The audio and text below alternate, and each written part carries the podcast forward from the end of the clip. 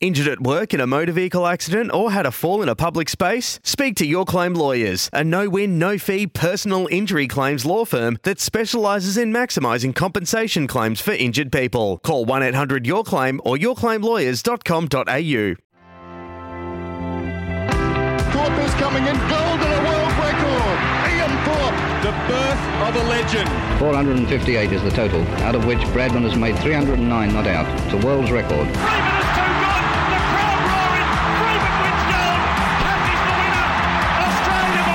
First ball in Test cricket in England for Shane Warne. And he's done it. He started off with the most beautiful delivery. Australia have done it. Australia is back on the biggest stage. Welcome to This Is Your Sporting Life for Tobin Brothers Funerals, celebrating lives. Here's your host, Peter Donegan. As always, a great time of the week. Great to have your company for another edition of This Is Your Sporting Life for Tobin Brothers Funerals, celebrating lives. Well, Australia has a long and proud history in golf. We only have 11 male major champions, though, and I'm happy to say that my guest in the studio this morning is one of them. Not the most brutal putt there ever was, but under the situation, a hole probably looks like a thimble. You roar down under if this falls. And it does. Plus five is the lead right now. And Ogilvy owns it. That was a courageous par out of that divot that he was in, the sand-filled divot, and to get that up and in from short of the green was miraculous. It was one of the most storied US Open championships of recent years, and the 2006 US Open champion, Geoff Ogilvy, is in the studio with me. Geoff, good to see you. Yeah, you too. It's good to be here. Does that bring back memories when you hear that? It does, although, yeah, it does. I mean, it was a pretty amazing time, and uh, I have scattered memories of the whole day, but the last hour, I have it's like almost photographic. I can remember every minute and every what the grass looked like under my ball and all that. So it was uh, a pretty amazing time. We'll talk about that in more detail later on because we'll need to devote a whole lot of time to it. It was so dramatic, the finish. Uh, how's the Christmas New Year period been? I know what you were doing before Christmas because there was that little event at Royal Melbourne and it looked spectacular, the President's Cup. You were involved. Yeah, it was incredible. I mean, it's certainly my favourite event that I've ever been involved with as a professional. Um, we're in, we're individual athletes and we choose to play golf because it's I think we can do it on our own and it's it's all on our own back and I think that's sort of typical of the personality of a golfer as opposed to a team sport guy. But when you do finally you get back into the teams, uh, you do a team thing like that, especially with ten or twelve of the best golfers in the world. It's a um, it's just a great feeling just being in the bus in the morning with Ernie Els and Adam Scott and Cam Smith and uh, having a few beers after the game and playing against Tiger Woods and all that. I mean, it's just um, and the crowd gets into it. It's like one of the only golf events that there's actually true passion all day for the crowd. Normally, at 72 holes, it's kind of you creep up on like the atmosphere, and the atmosphere pops up in the last hour, and then it's all gone. Whereas President's Cup gives it to you for four straight days from the first tee all the way to the 18th green. Um, and we're not used to that kind of level of atmosphere and pressure and tension and excitement. So it's a it's a really cool event. A little while ago, I had the pleasure of commentating on the ATP Cup, which was the first staging of a, a similar type of event because it was 24 countries, national pride on the line. And we saw with someone like Nick Kyrgios, who finds it very hard to be motivated as an individual. Once he steps into the team environment, he becomes a completely different bloke. Historically, I mean, you'd, you'd pick a guy like Ian Poulter for the Ryder Cup team in Europe who plays. Uh, I mean, he's a, he's a great player anyway, top 50 player, top 20 player, but he goes above his level when he plays in the Ryder Cup. He, he, he's a better golfer when he's in a team than he is individually. And we have a few of those. And you, you also have the guys who, who aren't, who go the other way. They, they really, truly are individuals and they like it to be all on their own back. And they get a bit uncomfortable, I think, when they are in the team environment. There's they the pressure weighs them down or something. They'd rather just be individuals. But um, it's it's it's great observing golf under that level of pressure and like seeing what guys can pull off. And um, you see absolutely miraculous shots almost every time you have a team match play. There's hole outs and there's whole bunker shots and long putts and crazy stuff happens way more than an individual tournament. And you also see some really crazy bad stuff too. So it's um kind of exposes the golfers mentally a little bit, and that's that's always interesting to watch. Was it different being on the captaincy side of things compared to a play because you played in 2011 and then you were at Ernie's side in the recent one? What's the differences there? Um, playing is obviously better because that's what we do. We play, um, and you kind of the thrill of being in that environment and with the team and part of the team is uh, pretty special. And it's it is the ultimate test of your golf game, where your golf game's at, because you won't have pressure like that. There's much more pressure in that than there would be in the last hole of the U.S. Open, believe it or not. Um, it's a different, it's a heavier pressure because you've got all the, your country and your teammates and everybody weighing you down a little bit. Um, but as a captain, but you're always worried about how you play. Your your week when you play is just your, your little box, how you're playing, how your matches went, who your partners were, and you can go all week not seeing six or seven of your teammates even hit a shot because you you do your week as a player, but as a captain, you kind of get the overview. You see everybody playing, you see everybody's shots.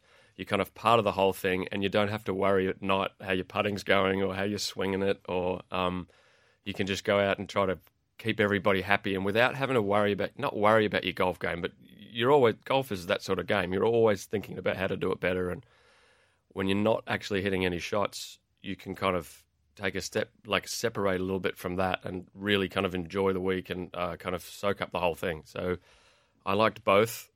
Um, probably like playing better, but captaining is is I've done it twice now the assistant thing, um, and it's fantastic. It's a brilliant uh, opportunity they give us.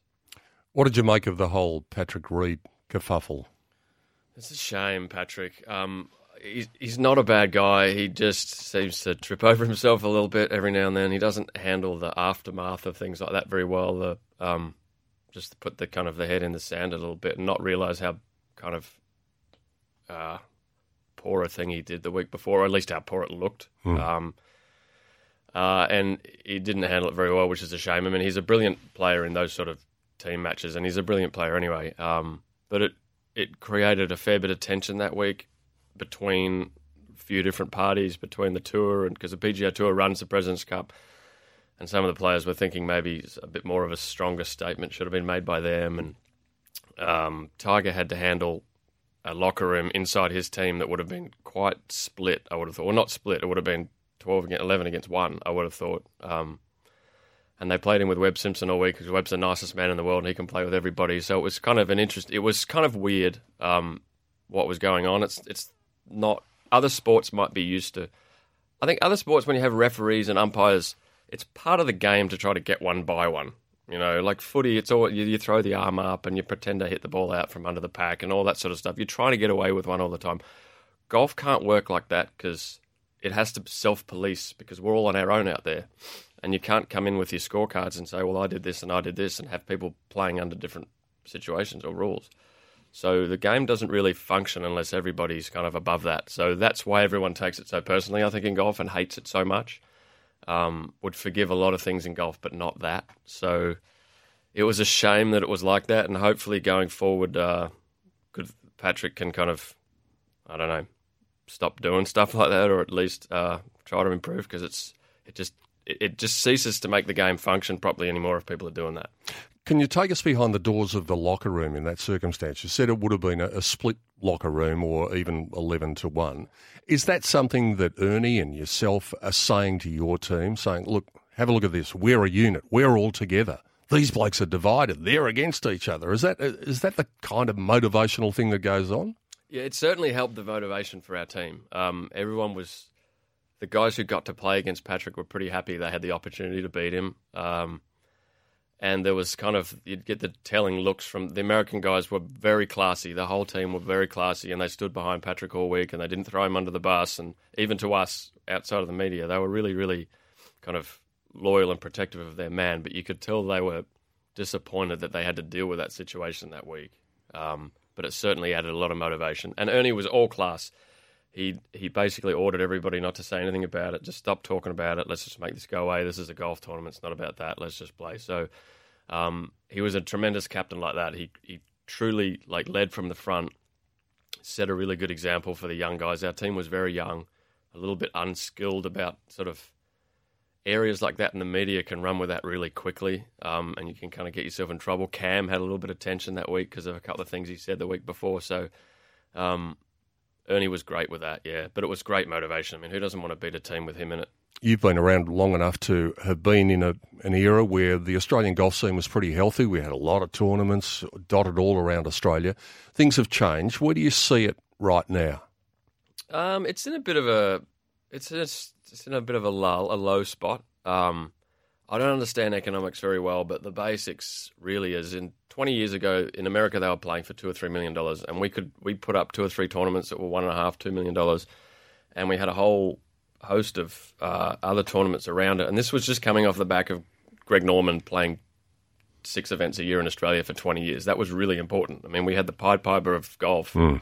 playing here for um, played here a lot, and he was very very loyal to Australia, and he played a lot of tournaments and. So off the back of that, and the Australian Masters was such a great tournament um, at Huntingdale, and it had created such a tradition. We kind of lost that, and America kind of exploded with the Tiger thing, and they went to like seven or eight million dollars US a week, and we kind of floundered down, and we're down to about two or three tournaments at um one or two million dollars. It's uh it's it's a tough situation. Not that it's about the money, but um we don't have very many sort of significant events anymore. We've got the Australian Open's always going to be significant, and the Australian PGA, the Masters isn't on anymore. Um, so I think golf just has to kind of work out what sort of an event can we put on that people want to go to? You know, how do we get people back to golf? Because everybody loves golf. The President's Cup is evidence that if you do it right, everybody comes and everybody loves it, and it's all anybody talked about all week. So you you can do it. Um, I just think the administrations. There's a lot of people involved. There's management companies. There's the PGA. There's Golf Australia. Um, there's a whole lot of people that need to kind of get on the same page, sit down at a table, and say, "What do we want this to look like in 20 years' time?" And let's kind of build it build it that way. As I said, economically it's difficult because I mean the AFL sucks a lot of money out of Melbourne marketing. So does the Australian Open tennis. So does the Grand Prix. So you you you there's just a handful of companies probably that you can go to to start getting support for stuff like that, and it's just it gets quite difficult. Is there a funky version of golf that we can go to that can attract the next generation and just make it sexy again? I certainly think so. Um, team type stuff could be quite interesting. Um, I think 72 hole stroke play has obviously at some point it just kind of got decided that this was the best way to um, find the best golfers. Is probably the best format for the big, big tournaments, but I think there's definitely room to have more match play style stuff. Like they have a couple of sort of Stableford point style things in America that seem to be um, positively received. They have a best ball tournament where Cam Smith won with Jonas Blixt a couple of years ago. Mhm. Um, maybe some shorter versions of the game, maybe some shootouts. They've they've tried a couple of like six hole match play things where we qualify the top twenty four out of thirty six holes of fifty four go, and we have like thirty two guys doing six hole match play or twenty four guys doing six hole match play, and it's like really really rapid and fast. If you lose the first two holes, you're probably going to lose. And there's there's got to be something there um, other than just seventy two hole stroke play. Um, you never would have thought. I mean, I'm a Test cricket tragic, um, and I have difficulty thinking that uh, 2020 is actually really cricket. but I love watching it. Yeah. right. I just love watching it. I can't get enough of it. I mean, watching Chris Lynn hit the ball over the stadium 15 times in an innings is just good fun, right? You just never saw that Mm. um, in Test cricket. So there's certainly, and it hasn't taken away from my love of Test cricket either. So I think you can. There's room for both. There's there's enough bandwidth for both, and I think golf is the same. We just have to get a bit more. Uh, it's a very conservative sport. Um, historically, traditionally, the people who uh, get the power jobs in golf are conservative type guys to protect kind of the game. But there's, I think, uh, golf takes a lot of time. I think there's a there's a lot of things in modern society that aren't the same as before. And economically, to sell something, maybe you have to have a more condensed, kind of exciting kind of version where maybe you don't find you don't give the Steve Smith style golfer the room to like show he's great. He gets to do that at the Masters and the US Open and the Australian Open. But maybe there's a time for some flashy, long hitting, hole out, crazy stuff or whatever that we can find a format that gets people to come, showcases how great fun golf is, and just creates great events that people want to go to. Let's hope we can find that format in years to come. You've touched a bit on cricket. I want to touch on footy at some stage because I know you love the Saints, and uh, we'll talk about that. And we'll talk about a lot of other things, including that famous US Open victory with Geoff Ogilvy, who is my guest on This Is Your Sporting Life. Still plenty more to come. For Tobin Brothers Funerals, visit tobinbrothers.com.au. More with Geoff coming up after the break. You're listening to This Is Your Sporting Life with Peter Donegan for Tobin Brothers Funerals, celebrating lives. Welcome back to This Is Your Sporting Life for Tobin Brothers Funerals, celebrating lives. Great to have your company and great to have the company of Geoff Ogilvy, the US Open champion of 2006 on This Is Your Sporting Life for Tobin Brothers Funerals, a family owned business since 1934. Tobin Brothers Funerals celebrating lives. When did you realise you could actually hit the golf ball and thought, I might be able to do something with this talent? You know, I always knew I was decent um, because everywhere I would go, Dad would always like kind of show me off. You know, like, oh, look how my son's hitting it well now. And I was, I was seven or eight or nine or whatever, and I felt like I was shooting. I would hit the ball up the fairway, three shots, four shots to get to the green or whatever, and then hit it on the green and have a putt. And my scores just incrementally kept coming down and coming down and coming down. And then finally, I was about 14, 15, and you start playing in tournaments. Because golf, now I think because of Instagram and the whole world is a bit smaller, everybody knows that there's other good golfers around and you've seen it. But when I was a kid, I didn't know there was other 14 year olds who even played much golf, you know, because I just played with dad all the time. And kids were kind of, you didn't see them at golf clubs very much.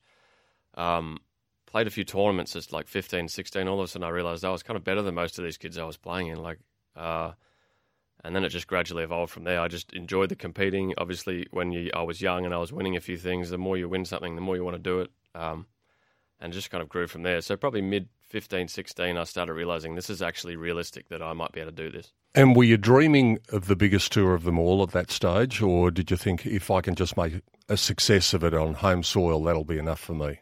Really, all I wanted was to be able to play golf every day, and that's all I was allowed to do. If I could do that, that was a level of success. On some level, I didn't think about it like that, but I just liked the fact that I was allowed to get up in the morning, go play golf, and come home. Um, and can I keep doing that forever, please? The aspirations grew as I played well. You know, as I did, had got some good results. I, I, think I won the Victorian Amateur, and I'm like, oh, that's pretty good. I'm like, the, that's the best amateur tournament in Victoria. And then I'd play well in the other big amateur tournaments, and I'd win a few of them. And so I, now I'm getting in the Australian team, and I'm like, oh, this is all right. Maybe I can turn pro and like do all right. Maybe I won't just survive. I'll actually do all right. Got in a few pro tournaments as an amateur, did kind of well. It's like, and it's just every every time time I had, I actually got more motivation out of my good weeks than the bad weeks. The bad weeks kind of, I'd always feel a bit flat, but a good week, whenever I won, I was more motivated the next week every single time. And I got onto the European tour, I think, um, straight away, which is pretty. I was fortunate. I got through two Q schools when I first turned pro, the Australian one and the European one. And I'd had a couple of guys that I'd played some amateur golf with, grew up through like Steve Allan and a few other guys, Richard Green they'd already been over in Europe for the last couple of years, and I kind of followed them over there, and we rented houses. I rented with them, and sort of they took me under their wing. They kind of showed me the ropes and played a lot of practice rounds with them, and made a few cuts and made a bit of made a little bit of money, and it was pounds, so it was three times your money a little bit, which was fun. Um, and travelled around Europe, and it's just like, wow, this is brilliant. And then just kept my card basically first year. Second year, I started doing quite a lot better and making some really big checks. And you make a big check, it's like, wow, I can make a bigger one next week. This mm-hmm. pretty fun. Then got to America, got got uh, got through the USQ school the next year, and then it just uh, it grew from there. I mean, I always wanted to win tournaments, and I always wanted to play golf every day. And every time I would do something a little better than last time, like my level would step up, it made me want to step up even more to the next one. And then gradually it just evolved where I was contending in some major tournaments and stuff. So uh, it was never life or death for me. I just wanted to play golf all the time. And it's funny, later on, if golf ever got hard, which golf always gets hard for people at periods, it's when I was trying, when I was when I needed to play well, I didn't play very well. Whereas on the whole build up to it, it was like this is just fun, you know.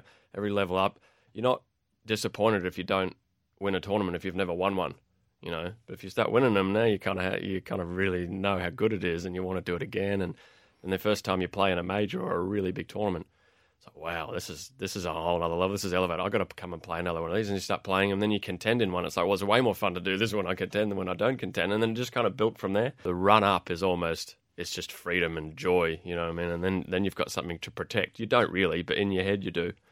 Um, it gets a little bit harder. But yeah, I still get to play golf whenever I want. That run up takes you to 54 holes at the US Open Championship and you're in contention on that brutal, long golf course and everybody's over par, What are your memories of that final day? You said you remember everything. What are the most vivid memories? Because you made, a, I think you made a couple of birdies early, and then it was really hanging on after that on that tough golf course. Yeah, it was. I mean, it had been a great year. I'd won the match play earlier in the year, and the match play put the ba- backstory to it. You, you match play, and I you played uh, five, six guys, and I went overtime. I went extra holes on four of those matches, and I made some big putts. I mean, that week I probably made ten or twelve putts that if I didn't make, I was out of the tournament.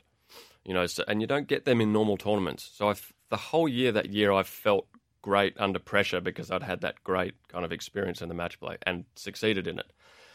So go to Winged Foot. I'd been playing nicely since I hadn't won anything since the match play about five, four or five months later, but I'd been playing really well, contending a lot. Um, and I didn't go there thinking I was going to win, but I played with Steve Elkington the week before at Westchester in the last round. And walking off the last green, we both finished, I don't know, 15th or 20th the week before. And he shook my hand. And He goes, "You're going to win the US Open next week. I just know you are." But and I, that's the first time I'd even thought about winning it. Like I was knew I was going it and I wanted to play well, but that was like, oh, Elk thinks I'm playing all right. I must be playing all right. Um, but didn't really think too much of it. But it, it, it plants an idea in your head, you know. Um, so fast forward to Sunday, I was a couple back, second last group. I was playing with Ian Poulter. Monty was a group in front, the third last group, group in front of me, and Phil was in the last group. So Winged Foot's a brutal course. The first hole is one of the craziest greens ever with the first green. So you just want to get through the first hole. And I got through the first five or six. I was a couple under par, I think, Mm. after six holes.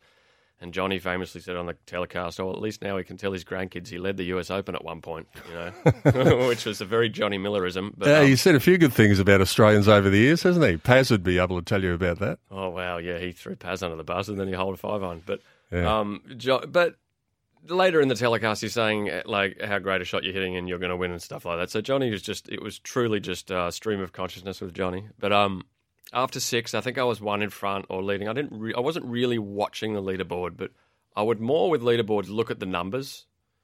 Not really the names or anything. I just kind of have a feel for where I'm at. How am I? Am, I feel like I'm doing pretty well. Am I doing pretty well? Oh yeah, I'm in the lead, so I'm doing pretty well.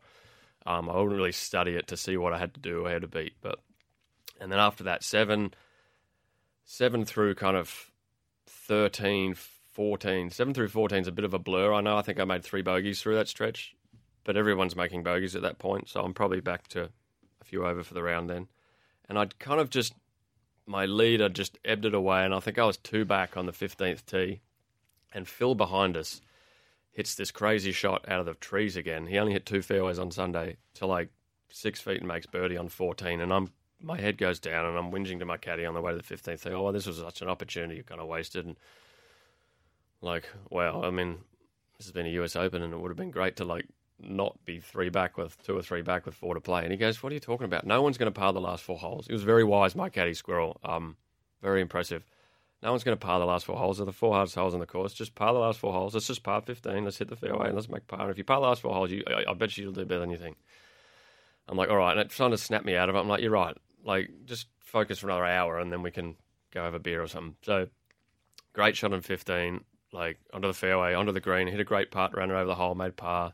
16 drove it in the heavy stuff. Now, the Winged Foot that year was the first year they ever graduated the rough.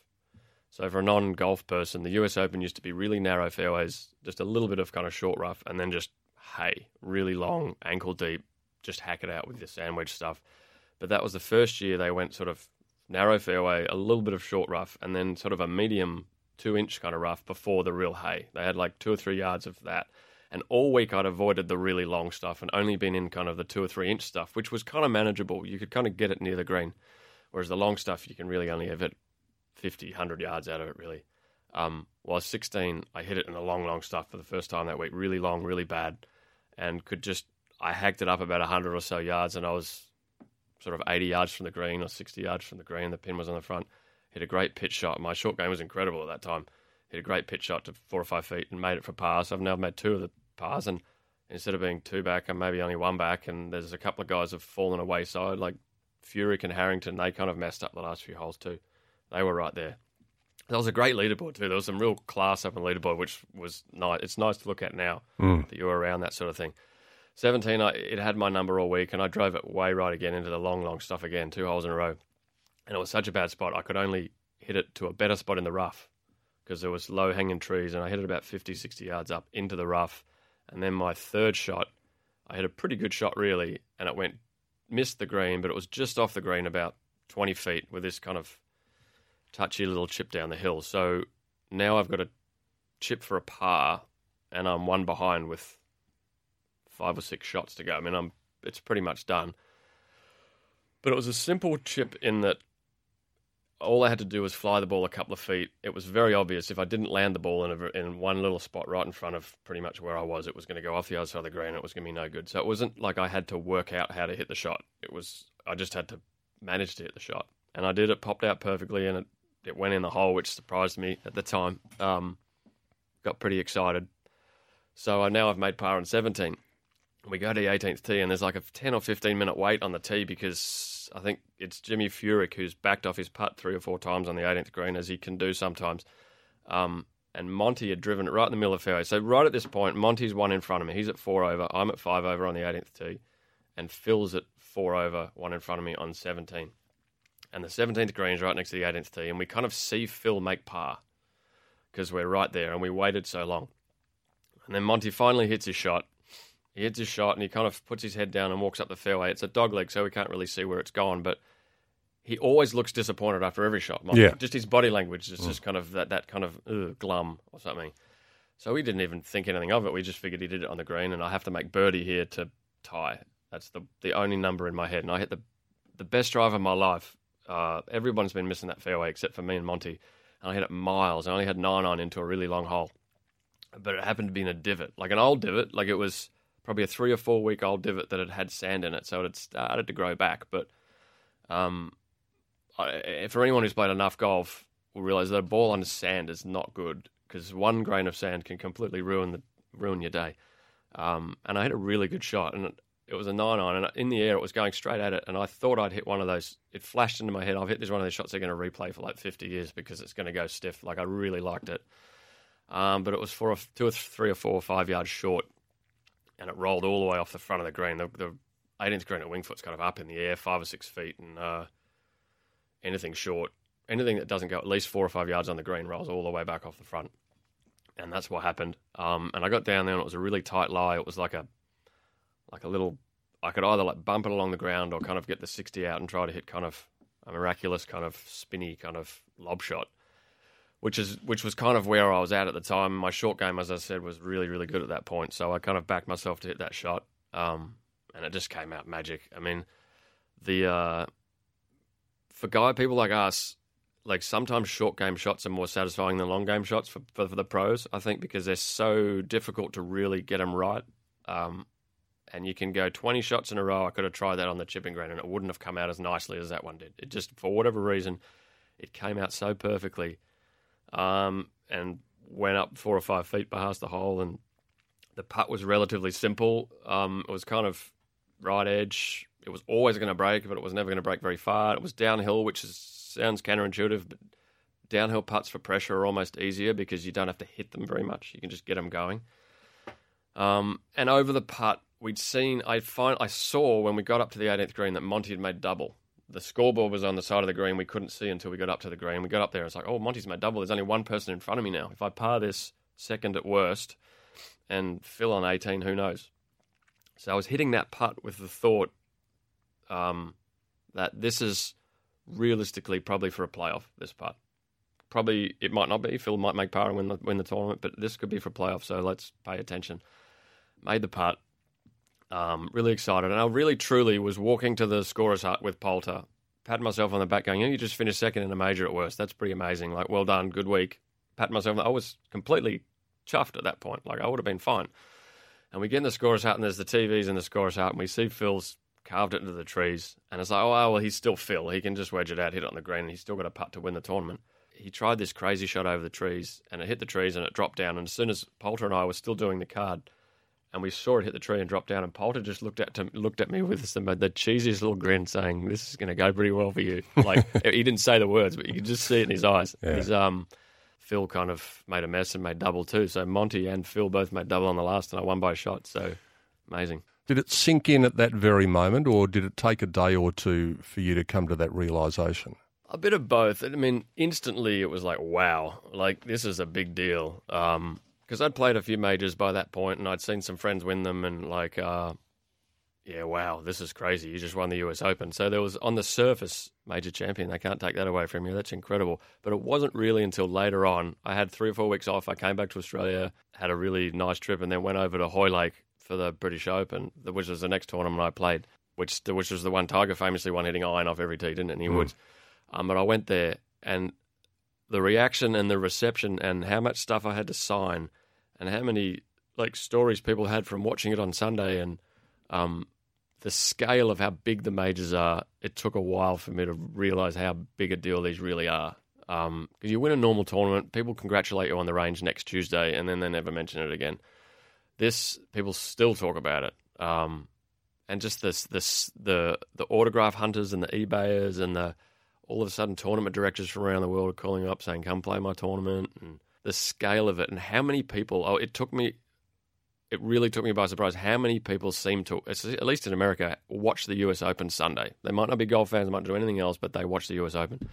Brilliant memories. Um, one of the most dramatic days in golf, and it's been great to relive it here and get all of your thoughts along the way. There were other victories too. There were victories on home soil. We might talk about those when we come back on the other side of the break. Hope you're enjoying the chat with Geoff Ogilvy on This Is Your Sporting Life for Tobin Brothers Funerals. Visit tobinbrothers.com.au. Tobin Brothers Funerals, celebrating lives. You're listening to This Is Your Sporting Life with Peter Donegan for Tobin Brothers Funerals, celebrating lives.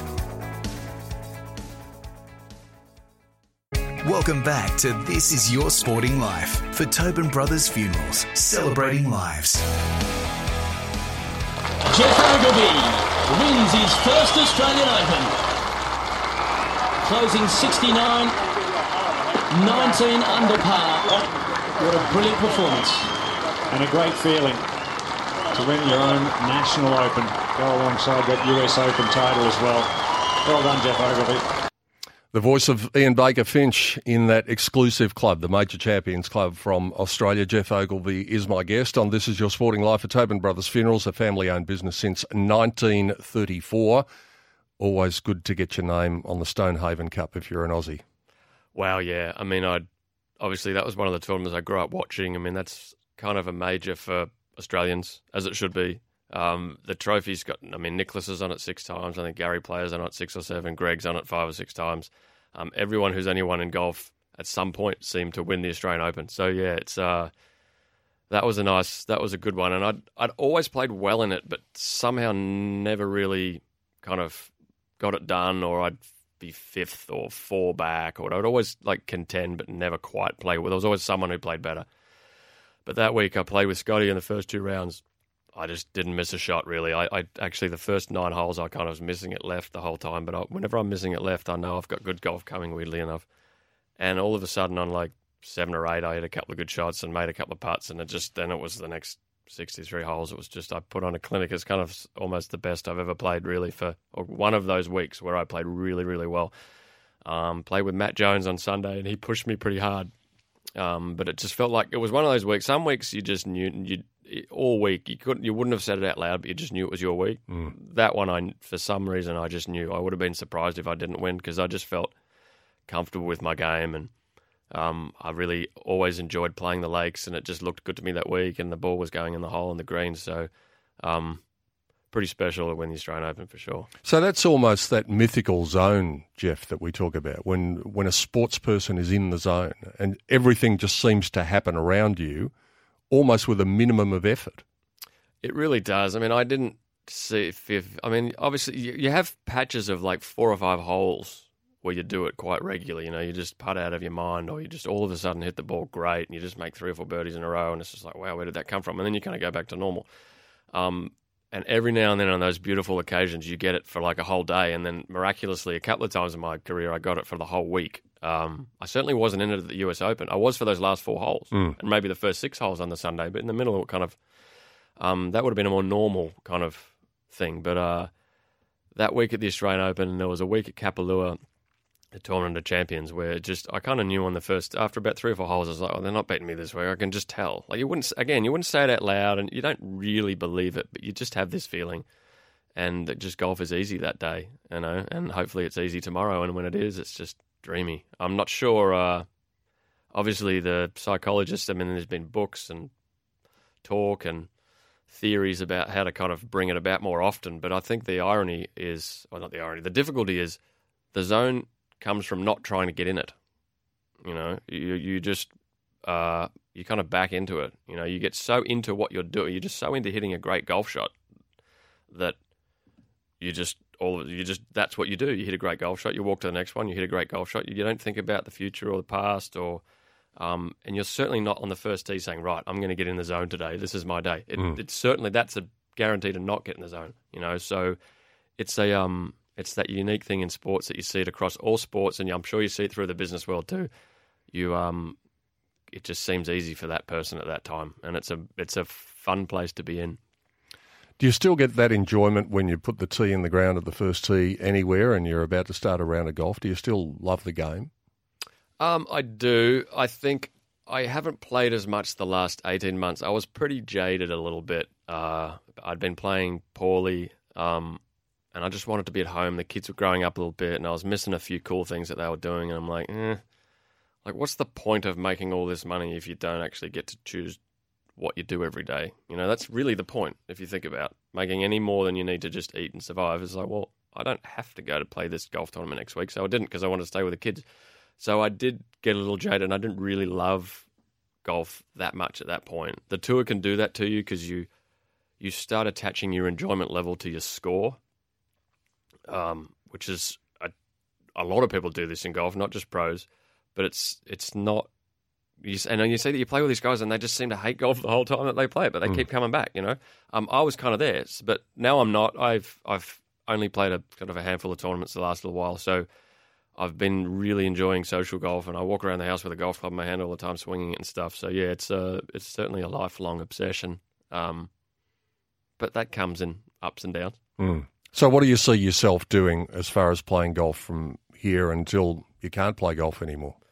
I mean, I'd love to, as I said, being being dad and a good family guy, and not being in the airport and hotels all the time is a bit of a priority at the moment. Yeah. Um, but hopefully, I can get in some good form. My golf feels pretty um, decent at the moment to play the, the handful. I've got enough status, I think, in the world in golf. Golf is very competitive, and it's hard to get in these tournaments. Even for someone like me, after a while, it's like like there's a whole new bunch of fresh guys who we really want to see play in our tournament. So you can take a week off, Geoff. But um, I've got enough status that I can probably get a handful of tournaments that I really like, ten or twelve, and maybe do a summer in Europe every now and then, or maybe go back to America and play a little bit, and play a little bit around the world, and play these these ones in Australia, and maybe help be a part of bring the Australian tour back to a little bit of a better spot. Um, yeah, I'll always play. I'll always love golf, but I, the days of 30 in a year are kind of over, I think. Maybe Champions Tour, I would do that. We have the course architecture um, company I'm involved with, which is really exciting, which doesn't take all my time, but it takes a bit of time, and I really enjoy doing it.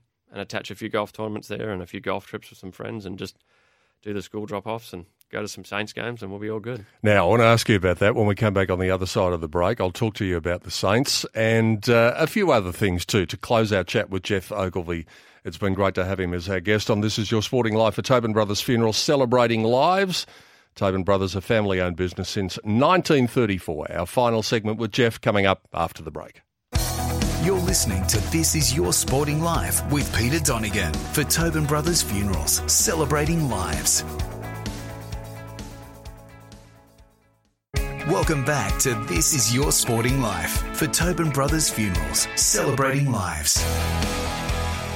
Our final segment with Geoff Ogilvy on This Is Your Sporting Life for Tobin Brothers Funerals, tobinbrothers.com.au. You said the Saints. Righto, let's get down to it. When are they going to win this bloody flag, Geoff?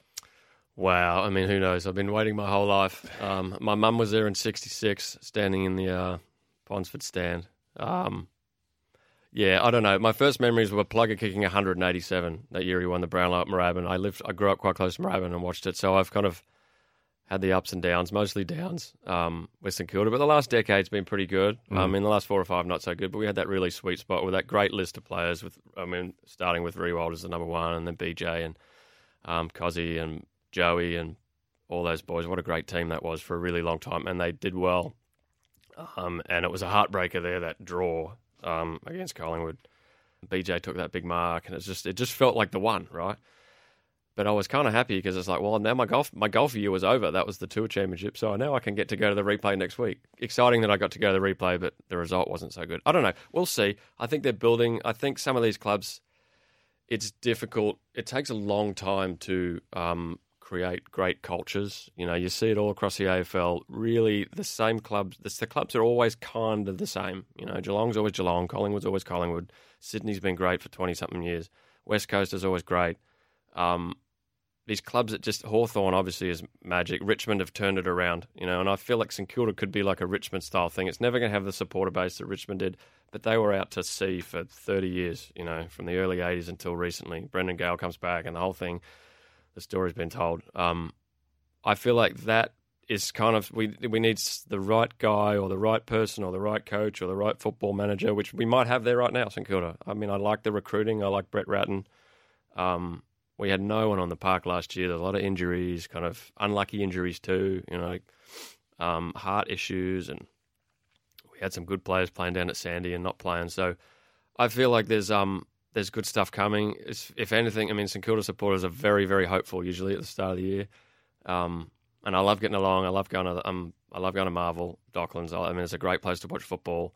Um, I know a lot of those boys through that team. I play golf with, I mean, Goddard all the time. I know um, Rui married an American girl from Houston, and Yeah. so did I. So we have that connection, and they kind of get along really well. So I kind of get along with that era of Saint um, very well, and I see them a bit. So I like to uh, sort of stay on the, the like just on the outside and look in and watch St Kilda play. I mean, I I would just love it for my the fans. I mean, that's if you were born in 1967, you haven't seen St Kilda win a premiership, you know. Um, and there's a lot of people who would really it would cap off of their life almost. Some people because they've lived and died it, and there's a lot of loyalty down there. You know, it'd be fun to see them do it. I don't think it'll be this year, but I think this year they'll be better than last year, and that's all you can ask. Just a couple of very quick rapid fire questions. You mentioned all those great names at the Saints. Who's your favourite player over the decade? You know, I loved watching Rui play the most because of how hard he worked. He would run defenders off their feet. Um, but over the whole journey, I think Robert Harvey, watching him play, um, again, he was one of those, a bit like a Dane Swan. He looked slow, but no one could catch him, no one could tackle him. Two Brownlows in a row. All right, I've got two parcels in front of me here. I can only give you one of them. One of them contains a major championship in seniors golf, and the other one contains that elusive flag for the Saints. Which one do you want to take off me? Flag for the Saints for sure. Yeah? Absolutely. Yeah. I mean, don't get me wrong. I mean, winning a senior major would be great. That would be really nice. But that would make me happy and a few of my friends. You know, if St Kilda wins a flag, that's going to make a lot of people happy. I mean, there's a lot of closet St Kilda supporters out there. The southeast suburbs of Melbourne is a big area with only one sort of team, you know. All of these things that you've done in golf, you're giving back as well because you've got your own foundation and it's done a lot of good work over the years. You know what? We're trying um, junior golf development. Um, golf is an expensive sport to get to the elite level. It isn't. It's a little bit expensive to start and play golf and join a golf course and all that. But to really get to the elite level as an Australian, you have to travel a lot, um, and that costs a lot of money. And you have to kind of plant yourself in other countries. And we're just trying to and do some mentoring and help in that sense. Um, kind of fill the gaps that that Golf Australia can't get involved with or the PGA. And there's lots of room and scope to kind of help out these kids. And I just, at the end of the day, I'm a golf fan. And really, at the end of the day, Australia is a happy place. That, that Monday that Adam wins the Masters or when I win the US Open, Australia is happier that day. Offices are more productive. I mean, it's a good thing for the, the self esteem of the country when Australians win at anything. Um, and we've, we've, we've had a great run. And it would just be great to see the next generation of these kids get to continue that on and we get to watch them and make us happy every Monday morning again. Those of us who love golf have loved watching you. It's been brilliant to share the last hour with you. Thanks for everything you've done for golf in Australia and uh, thanks for coming in. No worries. It's been fun. Geoff Ogilvy joining us on This Is Your Sporting Life for Tobin Brothers Funeral, celebrating lives. Don't forget, you can find out more at tobinbrothers.com.au. We'll have another great of Australian sport, same time next week. Join us then. It's Tyre Power's Big Footy Final Sale. To kick things off, you can get the power to buy three and get one free on selected Toyo passenger car and SUV tyres. Tyre Power's Big Footy Final Sale can't last. Visit tyrepower.com.au now.